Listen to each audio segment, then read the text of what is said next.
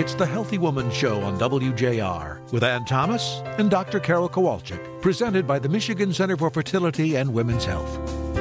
Welcome to WJR's Healthy Woman Show, brought to you by the Michigan Center for Fertility and Women's Health. I'm Ann Thomas and Dr. Carol on tonight's show we are going to honor two of our favorite things our men in honor of Movember and give tips about keeping our guys healthy and Thanksgiving, the parade, the turkey. I can't wait. An interesting and informative show coming up next.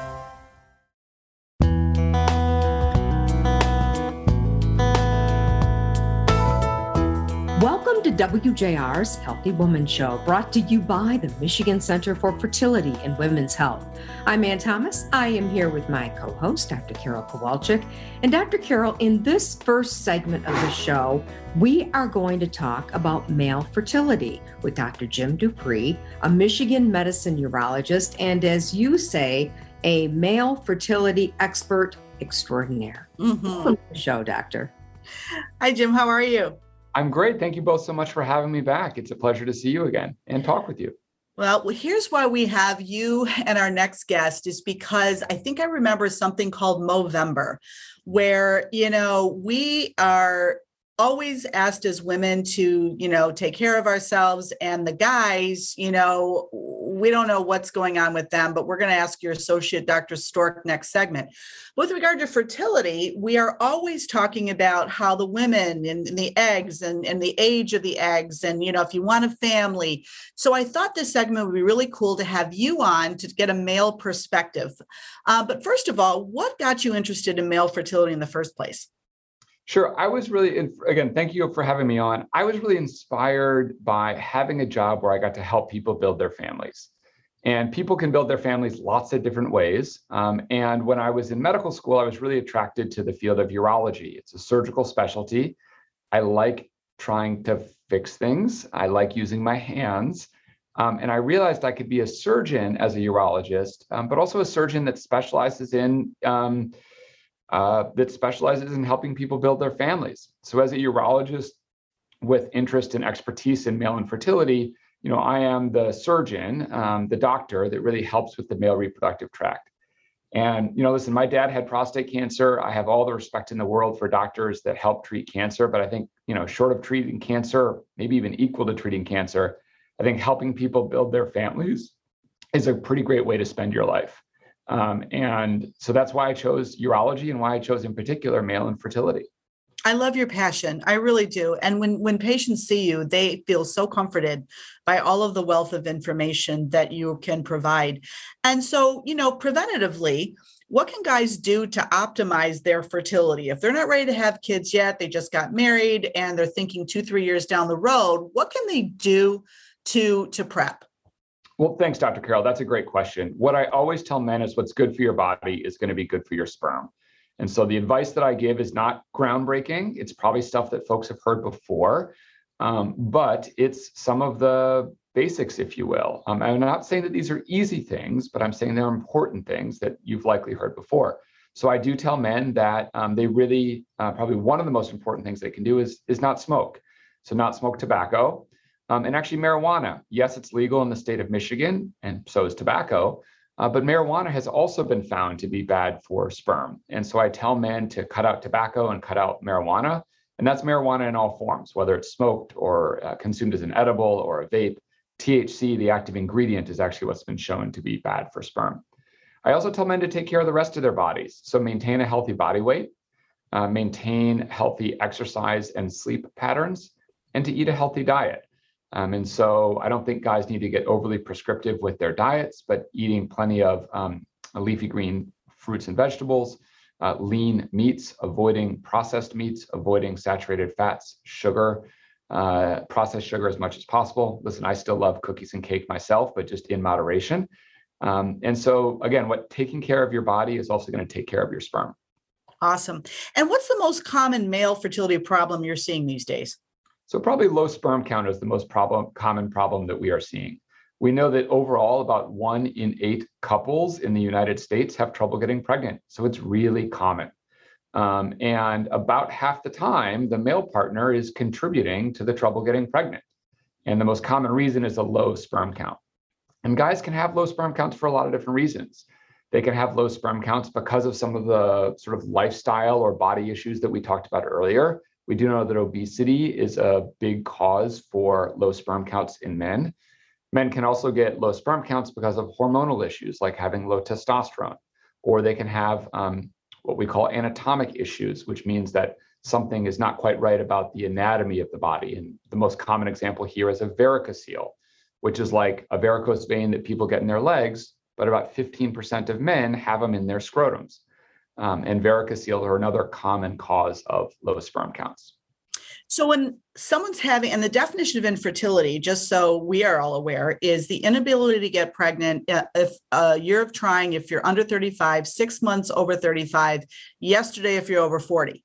So with men, you know, I will see them in my office and I will do a workup on them, which always includes a semen analysis. And if I find a abnormal semen analysis, I'll repeat it a few weeks later. And then if it's still abnormal, many times I will do a urology referral to one of our many male fertility specialists, uh, depending on where the patient lives and, and the type of problem they have. So if my patient goes to see you, Dr. Dupree, what is entailed in the male fertility workup? Yeah, important question and a question lots of guys have. The first thing I'll reassure men is that the male fertility workup is relatively easy and relatively painless. It's normal to be nervous, but we do it all the time and we will take good care of them. So, what's involved is typically a semen analysis, which, as you've said, you often will have prepared ahead of time.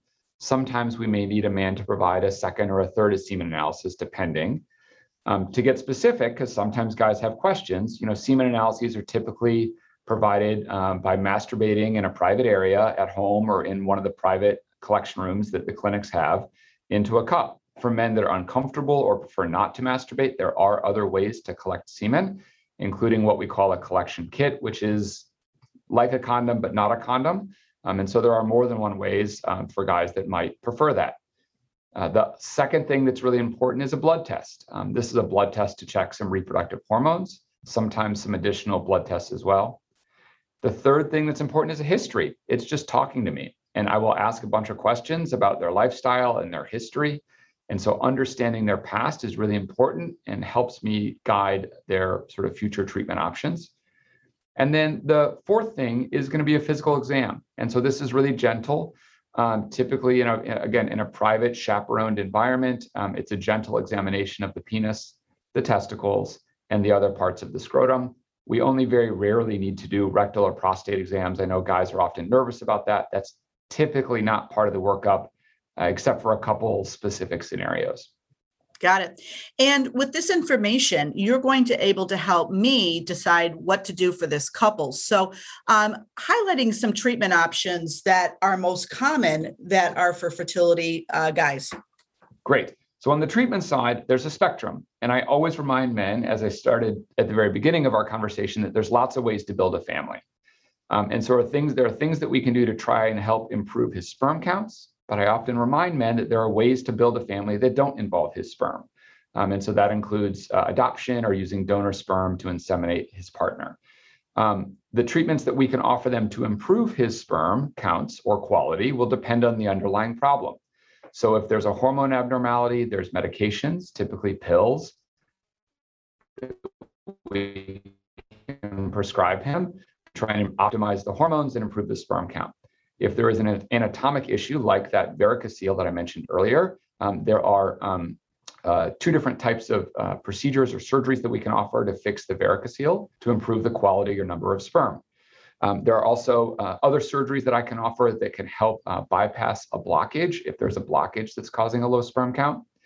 And then, um, depending on what the sperm count is, there are also really important treatments that I mentioned that actually Dr. Carol is responsible for leading things like artificial insemination and IVF that are treatments for the man, um, really treatments for the couple, but involve the man as well. So I lay out that spectrum of options for men, and depending on their underlying problem, also depending on their treatment goals um, and their personal preferences, one of those treatments may be better for them than another.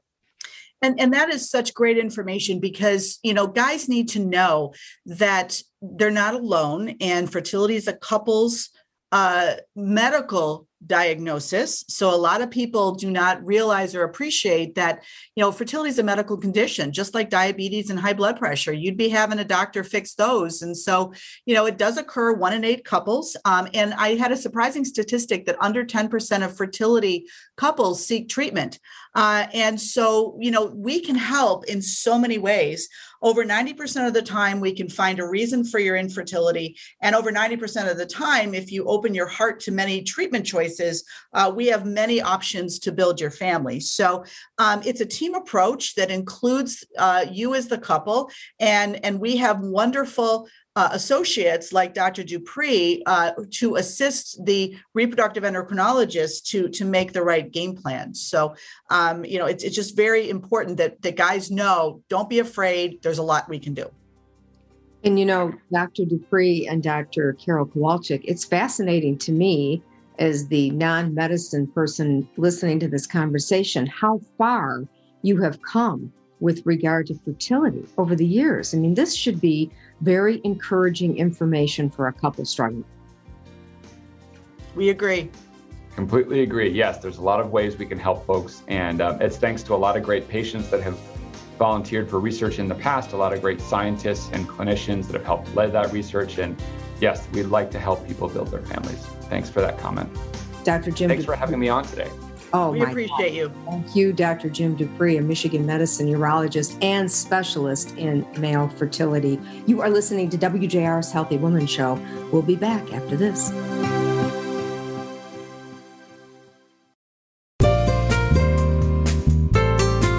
You are listening to WJR's Healthy Woman Show. And Dr. Carol, we continue the conversation about Movember and men's health by checking in with Dr. Brian Stork. He is a Michigan medicine urologist. He's also an assistant clinical professor in the Department of Urology at Michigan Medicine, and he's the Public Education Council chairperson for the Urology Care Foundation. Dr. Brian Stork, I'm not sure how you sleep. This is a very impressive resume. it's quite a mouthful, but it really just means that I'm here to help you. So I, I want to educate patients and take good care of patients. That's really the take home message with all of that. Nice so, Brian, I just wanted to thank you for being here. And and always my first question is, what got you interested in urology in the first place? Well, Dr. Carol, that's a great question, and a question I get asked very often because, as you can imagine, um, people aren't uh, glorified uh, by being urologists. We don't get all the um, the highlights like the orthopedic doctors, but really some of the reasons I went in is because it's a really nice blend of medicine and surgery. It's um, an opportunity to take care of both women and men. It uh, is an opportunity to work with really a lot of wonderful colleagues like Dr. Dupree. Uh, back when I trained, all my colleagues were men, and now a growing number of uh, urologists are women. And it's an opportunity to treat patients of all ages, and that might be the part I enjoy the most. Is taking care of pediatric all the way up to um, octogenarians and nanogenarians. So it's a great specialty. Wonderful. And, and let me ask you this November is Movember in honor of men's health. And I don't know about, you know, you, but my experience is our guys just never want to go to the doctor. If they feel something, they'll blow it off and they'll just try to fix it themselves or they'll wait. My husband, for example, I mean, it's the first time he's seen a primary care doctor and he's he's he's the big six oh. And it's like, dude, what took you so long? So why do you think our guys don't want to go to the doctor? Well, again, that's a very good question. And um, as I've thought about this in the past, you know, it may really go all the way back to childhood. You know, we associate going to the doctor with pain early on when we go to get our shots, uh, when we go to get examined by the cold stethoscope. There's always a lot of anxiety as a child going to the physician. So I think it kind of starts there. But as boys mature into men, there's a sense of um, invincibility, if you will. I think it's testosterone driven invincibility where nothing can break. We're strong. Uh, we're going to be like this forever. And unfortunately, that isn't the case. And as a, we become more and more vulnerable, I think we become even more hesitant to, to reach out for help. Men are kind of conditioned not to reach out for help, not to talk about their problems, but to kind of keep them inward. And uh, really, events like Movember are great in that they get men talking about health and hopefully in the process will encourage men to visit their primary care doctors and specialists as needed. Got it. And women have routine appointments. You know, as as growing up, I knew I had to get my pap smears, I had to get my mammogram, I had to get my annual. There's nothing like that for guys, or should there be? Like, what should our guys be doing routinely? Yeah, so you know, men's reproductive health is different, obviously, and for men, there's not a lot to do until puberty. Um, at about that age, things start changing rapidly and uh, as the testicles grow, it's important for young boys to kind of be familiar with what their anatomy is. And as men uh, continue to get older, to keep an eye on that anatomy. Um, testicular cancer is the uh, most common cancer in young men aged 20 to 40. And uh, it's important uh, to know what to look for. It's important to know what your anatomy is and uh, to be aware of symptoms of pain. Pain is not good. Um, pain should um, motivate you to call a physician. I encourage my patients, you know, you're in the shower once a day and uh, once a month to really just sort of examine yourself, kind of get familiar with your own anatomy and to be aware of any changes and to report those changes if they're significant. I have a patient who found his te- testicular cancer as a teenager through a TikTok. So there was someone who had testicular cancer and went out and told them how to examine their testicles to help other young men find this cancer early. And this gentleman did on TikTok what he was taught to do and found his cancer. You know, it's amazing what social media has done these days. You know, back in my day, it was Lance Armstrong who was really the one who was uh, making the world aware of testicular cancer. But now it's these patient stories that really, um, I think, help people feel more comfortable with doing these kind of things. You know, it's not taboo anymore, if you will. It, in fact, it's expected. You know, it's expected that you're going to take good care of yourself and, and know when something's wrong. Yeah, and for for a 20 something to get on TikTok and that felt that it was that important to tell his fellow viewers. I, I, commend that young man because he probably saved so many lives. Well, what about um, pro- talking about cancers? What about prostate cancer screening and and th- what is a PSA? Yeah, so PSA is a blood test and it measures a protein that the prostate makes. That protein can be um, picked up in the blood and measured. Um, it's different in every man. Uh, there are age specific ranges for what this, this PSA test or protein should be. Originally, the test was developed to follow men who had prostate cancer, but over time it became used more for screening purposes. There's a lot of controversy around this, but it's saved a lot of lives. It requires judgment and it really requires um, it to be used along with the physical examination or the digital rectal examination for, for optimal benefit for the patient. Got it. And and once so when should the screening occur in in a guy's routine healthcare? Yeah, so one of the things I think that frustrates me about medicine in general is that there's conflicting guidelines amongst specialties. So the guidelines for the primary care doctors might be different than the guidelines for the specialists or the oncologists. This causes a lot of confusion amongst doctors and a lot more confusion amongst patients. But with respect to our society, we really like to focus on that 55 to 69 year age group. That seems to be the sweet spot, really, for prostate cancer screening. If you have a family history of prostate cancer, or if you're African American, then that moves down a little bit and we may want to start screening you sooner. But that's really a discussion to have with your own provider. Wow. And you are a wealth of information. Uh, and I love the fact that you're the public education chairperson for your foundation, uh, the Urology Care Foundation. Uh, and did you, you know, might want to take it from here with questions about about that? Yes, I am interested in this foundation. How does it work, and how does it help patients, Dr. Stork? Sure. So the urology or the American Urologic Association is the association that Dr. Dupree and I and all of the other urologists in the United States belong to. And that association created a foundation for research, for philanthropy, and for public education. And so we have created literally hundreds of patient education products. They're all free. They're all what we call physician vetted, meaning physicians have looked these over and, and scrutinized um, the material that we present to the public. It's written at an eighth grade education, so a lot of people can um, understand it, even if their reading levels aren't high.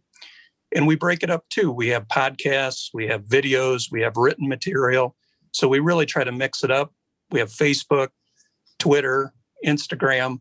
Um, all the time, we're really trying to tweak the product really for the best benefit of the patients. And how can patients access this foundation to get more information? Yeah, so the website is www.urologyhealth.org. So and again, free. So once a patient is diagnosed with uh, prostate cancer, how do they decide or how do you help them decide what's the best course of action? Because sometimes I hear that the patient has to have the prostate removed immediately. Then I've heard other stories where they're in a wait and see mode. How is that determined? Well, that's a fantastic question and probably uh, deserves an answer much longer than I can give in this segment. But um, what it really boils down to is the biopsy report, and maybe in certain cases, um, other kinds of staging information, depending on what the biopsy report shows. So the biopsy will usually come back with a Gleason score. The Gleason score is a form of grading. The pathologist looks at the tissue underneath the microscope and they assign it a number or a grade. Generally, for the low grade cancers, Gleason 6 cancers, um, active surveillance or following it is a very good option, although there's other options as well with respect to treatment. As that number keeps going up, Gleason seven, eight, nine, and 10, then patients are generally moved more towards treatment as opposed to active surveillance or, or just following the cancer. And there's a wide variety of treatment options that I'm, I'm sure you've heard about, ranging from surgery with robots to uh, radiation therapy to radioactive seeds to freezing the prostate to injections. Um, and it all really depends on the grade of the cancer and the stage of the cancer. It seems like every time you turn around these days, you're hearing about men in that age group that you're talking about, Dr. Stork, between that 55 to 69, 70 age group. An awful lot of men seem to be talking about prostate cancer and having that diagnosis. Um, what do you think might be going on here? And is there anything that men could do to keep themselves from getting this? Well, that's a great question. Um, I think we have gotten better over time at finding prostate cancer. Um, I think the PSA and some other uh, testing that can be done now, non invasive testing, has helped. Um, the prostate biopsy, which has gotten better over time and uh, safer, uh, is a great way of making the diagnosis. And we have new tools as well, such as MRI, uh, which is being used more and more uh, in the United States, either before a prostate biopsy or in uh, patients who have had a prostate biopsy that maybe didn't come back exactly one way or another. With respect to what's causing it, I'm not exactly sure. Uh, I know that the Veterans Administration has tied prostate cancer to Agent Orange in certain cases. Um, you know, diets that are really high in fat um, can cause uh, prostate cancer cells to change. So, really, what we tell people in urology is that whatever is good for your heart is good for your prostate and good for your reproductive health. And, you know, that includes water, vegetables, all the things that your mom told you were good for you, but mm-hmm. that we tend to ignore. That mom is always right. And I'm telling you. uh, and- or, or as they say, an apple a day keeps the doctor away. There you go.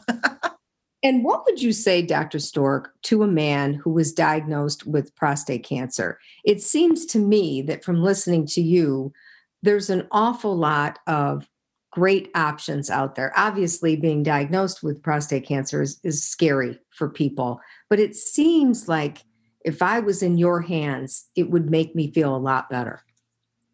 Well, thank you for that. But the reality is that this is the best time in human history to have prostate cancer if you're diagnosed with it. The treatment options are extensive. Um, a lot of times, for these slower growing forms of prostate cancer, it's almost like a chronic disease now, like high blood pressure or diabetes. It's something that has to be monitored it's something that sometimes we have to change the plan on. But, um, you know, if it's being followed correctly, it's not going to be a threat for your health. Obviously, there's other prostate cancers that require uh, more intense and immediate treatment. Dr. Brian Stork, thank you so much for your time and this wonderful information today. We really appreciate it. Thank you. It was a pleasure. You are listening to WJR's Healthy Woman Show. We'll be back right after this.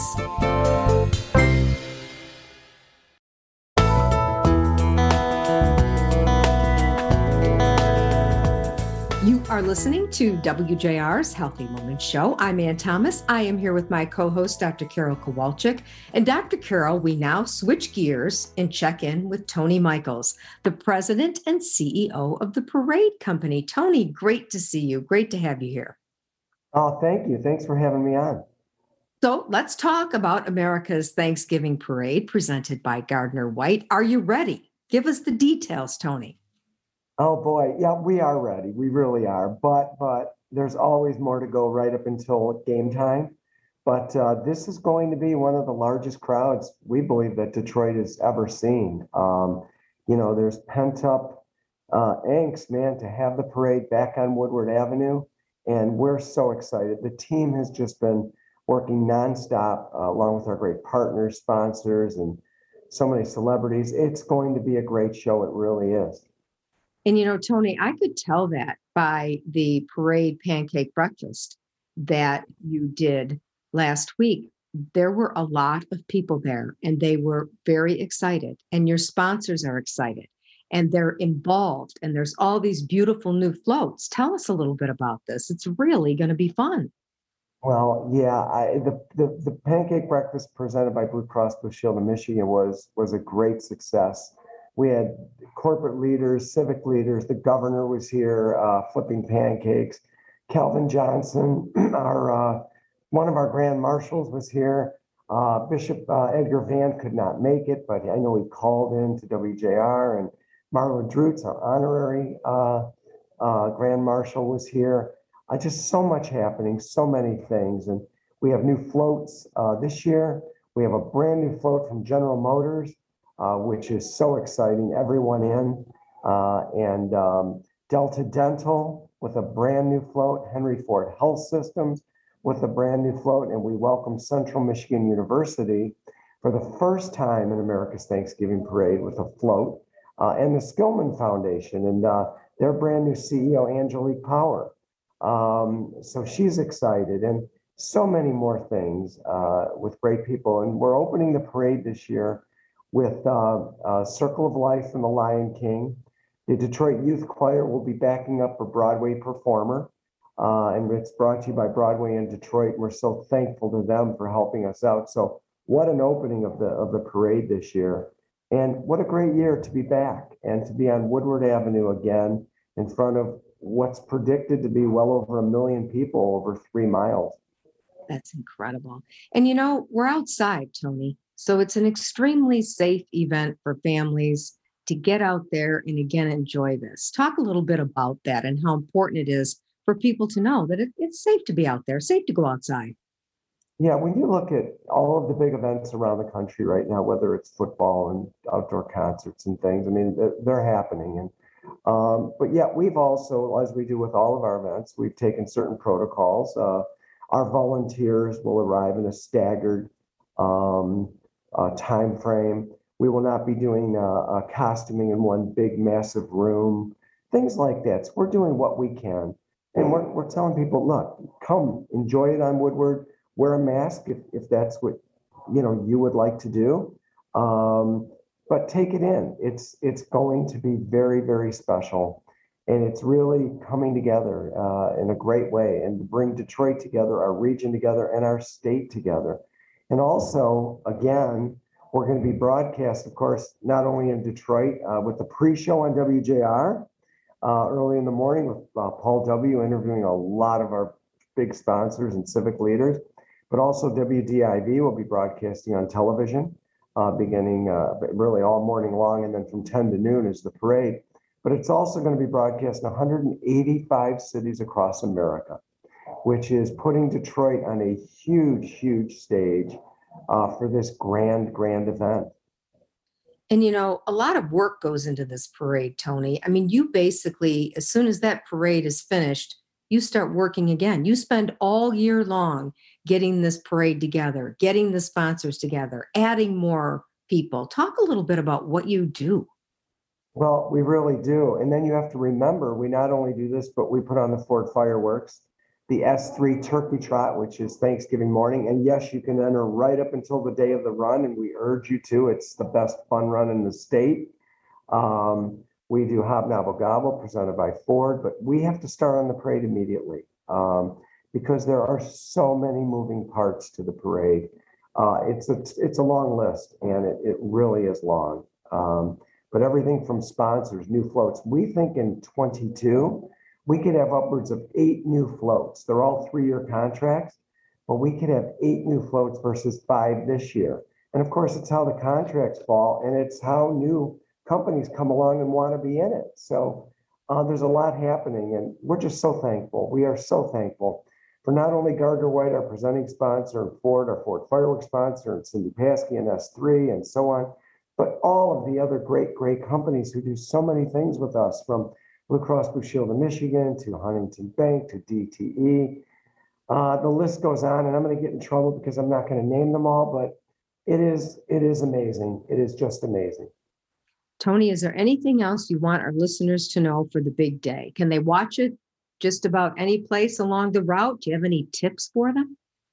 Uh, I would come early, dress warm, bring the blankets, the little chairs. Uh, we have a few grandstand seats still available, but not many. We try not to put too many grandstands on Woodward. But uh, come early, take it all in, stay till the end because, uh, you know, we heard that Santa's coming to town again. Um, you know, it's a big moment, and there's so many great things through this parade. I think people are going to be blown away with these floats and blown away with the, the bands and just everything that is going to be so, so great on Thanksgiving morning. And, and wave to Calvin Johnson and Bishop Edgar Vann and Marla Drutz that morning because really special people doing something really special for Detroit. And I got to tell you, you start our Thanksgiving. I wake up like a little kid, and I'm not going to tell you how old I am, but it's been a lot of years. And I have my my hot coffee. I turn you on. The guys go to hopefully see the Lions win. Let's hope they get one. Um, and and then you know when Santa comes down, I cry and I, you know, my kids are, you know, 20 somethings. I drag them out of bed. I'm like, this is Thanksgiving. This is our parade. And you just make everyone's world. So um, you mean a lot to so many people by all the great things you do. Well, thank you. We have a great team here at the Parade Company, and uh, we're just proud to be able to do this for so many. We, we view this as a city product, and we have to make it bigger and better for everybody. Tony Michaels, President and CEO of the Parade Company, thank you for your time. Have a great parade. Thank you so much and enjoy every minute. You are listening to WJR's Healthy Woman Show. We'll be back right after this.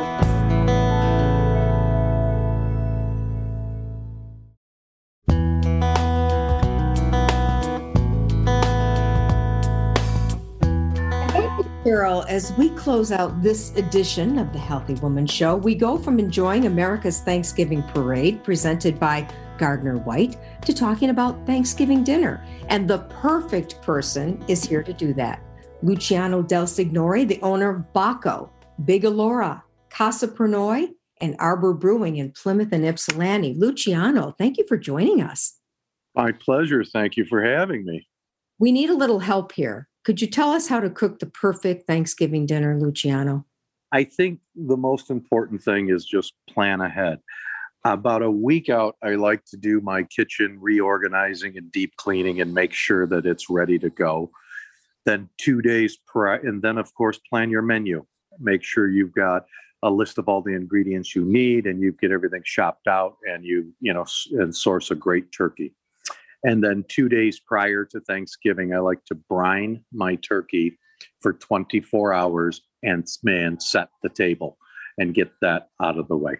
Hmm. And then the day before, you can just uh, finish uh, stuffing your turkey and seasoning it and getting it wrapped in the fridge and ready for the oven and pre cooking a bunch of your sides like cranberries and stuffing and and peeling and cutting your potatoes. And what we all hear about the not poison control center and having undercooked overcooked turkey. So a lot of people fear for the undercooked turkey and the problems with that. Um, i've been guilty of overcooking because i was worried about that. How do you really know that your turkey is done and it's going to be that nice juicy not too dry where i need six pounds of gravy? So the rule of thumb for turkey is um, first of all, you want to cook it covered. So you want to season the bird, get it in a roasting pan. If you're going to make a gravy out of the drippings, you want to have some mirepoix, onions, carrots, celery, fresh bay leaves, and maybe a little bit of chicken broth at the bottom of the pan. Okay. Cover it well. We like to start it at 450 to sear the bird first for about a half hour and then lower it to 350. And you usually judge about 20 minutes per pound based on how big your bird is.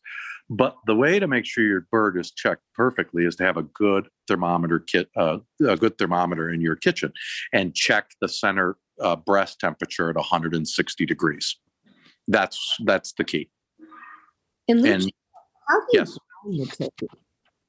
Say that again. How do you how do you brine the turkey? Sometimes you hear some people who say, "Go ahead and brine the turkey." Some people say, yeah. "No, I'm going to listen to you." Well, brining is very important for basically you're trying to salt the bird to the core. And a brine can be a multitude of things, but basically a brine is a salt, uh, salt and water, like a cup of salt to three gallons of water. Sometimes people like to put a little sugar in their brine. I don't. Um, you can put some aromatics in your brine, like juniper berries, fresh rosemary, some bay leaves, but those are secondary flavors. The most important thing is you're trying to salt the bird at the center and into the meat so that it's not bland when you roast into it. Got and it. it helps to keep it juicy and moist. Awesome. All right. I have a question. Yes. What is your what when at the Thanksgiving table? All right. What is the thing you cannot wait to indulge in? Uh, and what is the thing that you pass to the next guy saying, nope, that ain't happening. I'm not eating that. Uh, the thing I can't wait, I make my father's sausage stuffing recipe. And the combination of that sausage and sage with, um, I love cranberries once a year. I make both relish and cooked.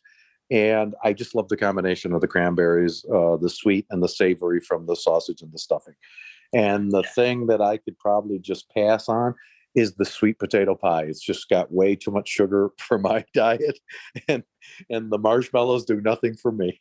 I love it. How about you, Ann? I agree with Luciano. It's the stuffing, and then I would absolutely pass on the sweet potatoes. What okay. about you? Oh, my my mother's homemade stuffing. Uh, by hands down, everyone has the uh, to the last spoonful. And yeah. I am not a cranberry girl. I will pass really? that jelly thing up, and even the relish. I um, no, no, that's not my tea. well, it's a it's a unanimous stuffing thing from our parents. exactly.